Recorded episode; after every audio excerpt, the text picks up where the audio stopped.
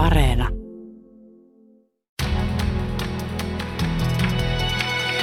Kuuntelijaklubi.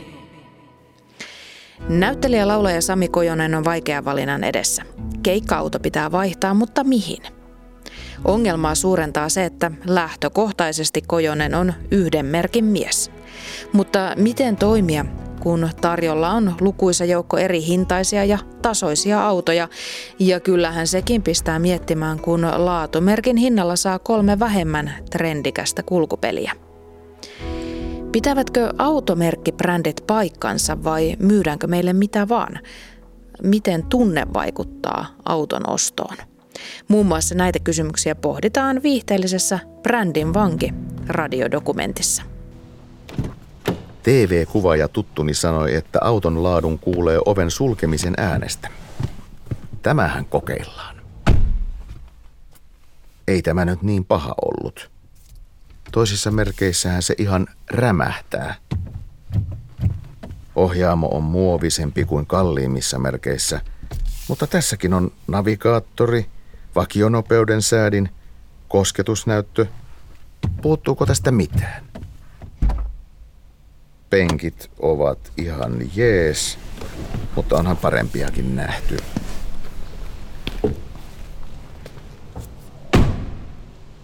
Mutta se pahin. Tästä puuttuu se jokin glamouri, tunne ja hohto. Sitä paitsi tiedän, tämä on käytännössä Renault, ranskalainen auto. Minua tulee palvelemaan Jani, Dacia-myyjä. Kolmekymppinen miellyttävä kaveri. Kuka näitä Dacioita ostaa? Dacian ostaja on varmaan periaatteessa se ei ole sen kummallisempi asiakas kuin kukaan muukaan. Se tuo paljon myös tämmöisiä ihmisiä, ketä miettii, mikä se autona on. Mutta semmoinen yhtäläinen piirre niillä monesti on, että se auto ostetaan tarpeeseen. Se tarve voi olla nelivetosuus, se voi olla metsällä käynti tai se voi olla ihan vaan pitää päästä liikkumaan. Tietysti semmoinen yhtäläinen piirre siinä on varmasti, että ne ei ehkä välitä siitä, mitä naapuri sanoo. Ehkä siinä on keskimääräistä parempi itsetunto jollain tasolla, että ei tarvitse miettiä, että miten, miten naapurin Rami reagoi siihen autokauppaan. Brändin vanki on osa radiovariaatiota ja sen käsikirjoituksesta ja ohjauksesta vastaa Sami Kojonen. Äänisuunnittelussa on Kai Rantalan käsialaa ja tuottajana toimii Hannu Karisto. Kuuntelijaklubi. Tiina Lundbergin huoltamolla pohditaan, että kuinka muutaman koronakilon saisi tiputettua pysyvästi – Ohjelmassa ratkotaan myös syömisen solmuja ja puhutaan rasvan poltosta. Miten syömällä, liikkumalla tai muuttamalla omaa ajattelua liittyen syömiseen voi saada paremman olon? Onko olemassa oikeaa rasvanpolttoliikuntaa? Jos farkut kiristävät vaikkapa koronakaranteenin ja napostelun takia, niin miten kannattaa pudottaa kertyneet ylikilot? Onhan syöminen tosi vaikeaa, jos jonkun mielestä hyvä syöminen tarkoittaa sitä, että kasviksi, vaikka mä äsken sanoin, että ne on tärkeitä, niin en, mä, en mäkään halua, että siitä tulee sääntö tai ahdistus. Mutta jos syömisessä tuntuu semmoista, että joo, pitää olla aina puolet lautasesta kasviksia ja leivän pitää olla aina täysyvästä ja ei saa syödä kermakastikkeita ja pitää olla sokeritonta ja pitää olla vähän rasvasta, että jos on, ja, ja, ja hiilareita ei saa olla kuin enintään ton verran tai ei mielellään ollenkaan. Että jos, on, niin kuin, jos syöminen on niin kuin täynnä sääntöjä, mikä on oikea ja väärin, niin se on ihan mahdoton soppa. Ei, ei se ole niin kuin luonteva aika normaali hyvä syömistä. Eli, eli ihan tänne tietopuolen asia taas, että oppii näkee, että eikö syömisessä kaikki asiat, että kunhan se on nyt enimmäkseen sinne päin ja joskus se ei ole se on, niinku, jo, jo tavallaan se on, niinku sen, se on enemmän muista tiedollinen asia, mutta liittyyhän se tähän psykologiseen niinku perfektionismiin ja tämmöiseen, niinku, kun joku haluaa olla täydellinen ja nyt kun mä, nyt kun mä alan tekemään, niin mä teen niinku täydellisesti tämän, mikä on niinku hirveän yleinen tapa toimia syömisessä, niin sehän on ihan utopistista.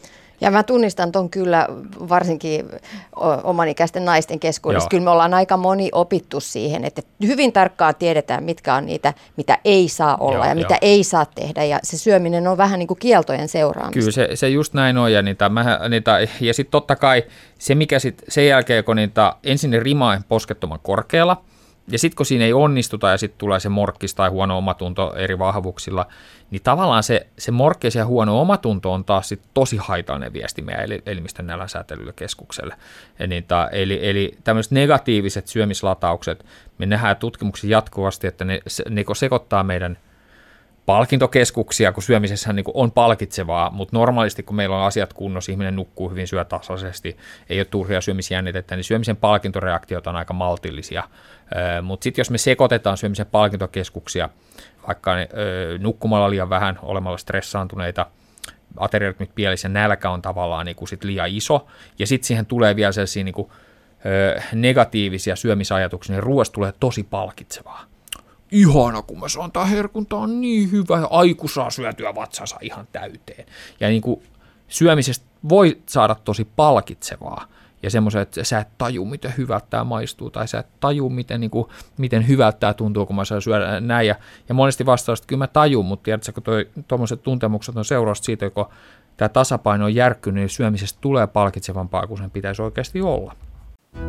Tiina Lundbergin huoltamolla ohjelmassa ravinnosta ja liikunnasta painonpudotuksessa kertoivat ravitsemusasiantuntija Patrik Pori sekä tohtorikoulutettava Jari Karppinen Jyväskylän yliopistolta. Kuuntelijaklubi. Aika monella meistä kesälomasuunnitelmat menivät kertalaakista uusiksi ja monessa perheessä katseet on käännetty maamme rajoilta maamme sisälle, matkailumielessä siis että mitä sitä täällä Suomessa voikaan näin kesäisin tehdä. Marjuka Mattila ja Toivo Haimi pohtivat tätä Takaisin Pasilaan podcastissa yhdessä Riku Rantalan kanssa. Ulkomaiset turistit toi viime vuonna Suomeen 5 miljardia euroa, siis joka tarkoittaisi about sellaista summaa, että jokaiselle suomalaiselle laitettaisiin melkein tonni käteen. Mutta Suomalaiset on yllättävästi kylläkin myös reippaita kotimaan matkaajia. Viime vuonna suomalaiset reissasivat kotimaassaan 8,7 miljardin euron edestä. Eli siis itse asiassa on paljon enemmän, mitä laitettiin ulkomaan matkailuun.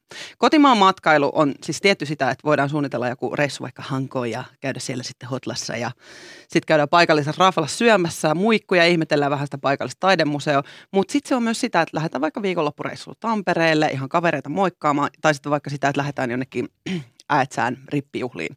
Eli se kotimaan matkailu on välillä sellaista, että me ei edes tajuta, että se on sitä kotimaan matkailua. Niin, eli onko kotimaan matkailu siis tällainen matkustamisen – ruskea kastike. Että se on ihan normiruokaa, mitä, mitä syödään melkein kaikissa suomalaisissa kotitalouksissa.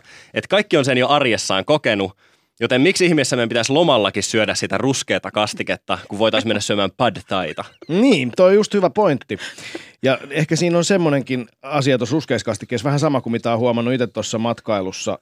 Mikä siinä on yksi parasta, paras piirre mun mielestä, ja väitän, että se on aika usean matkailu iso motiivi on se, että se, että matkalla ollessaan jotenkin näkee itsensä kauempaa paremmin, kaukaa näkee lähelle ja huomaa ehkä jotain asioita, mitkä omassa elämässä voisi ehkä muuttaa. On ehkä aika jotenkin pysähtyä ja miettiä. Niin se ei oikeasti siinä ei ole kuitenkaan kysymys taaskaan siitä, että pitää olla nimenomaan 8000 kilometrin päässä nähdäkseen, vaan se riittää, että lähtee pois niistä omista arkirutiineista ja sisäistää sen, että tämä ei nyt ole sitä arkea. Ja tämän takia me varmaan tullaan tässä myöhemmin tänään staycationeihin ja tämmöiseen lähireissaamiseen, niin siinä on kysymys nimenomaan siitä asenteesta. Missä ikinä tuletkin lomaasi viettämään, niin toivottavasti loma on rentouttava ja toivottavasti saat akkusi ladattua. Oikein hyvää lomaa itse kullekin ja muistathan, että Yle Areenan audiosisällöt kulkevat mukanasi sinne, minne ikinä menetkin. Kuuntelijaklubi.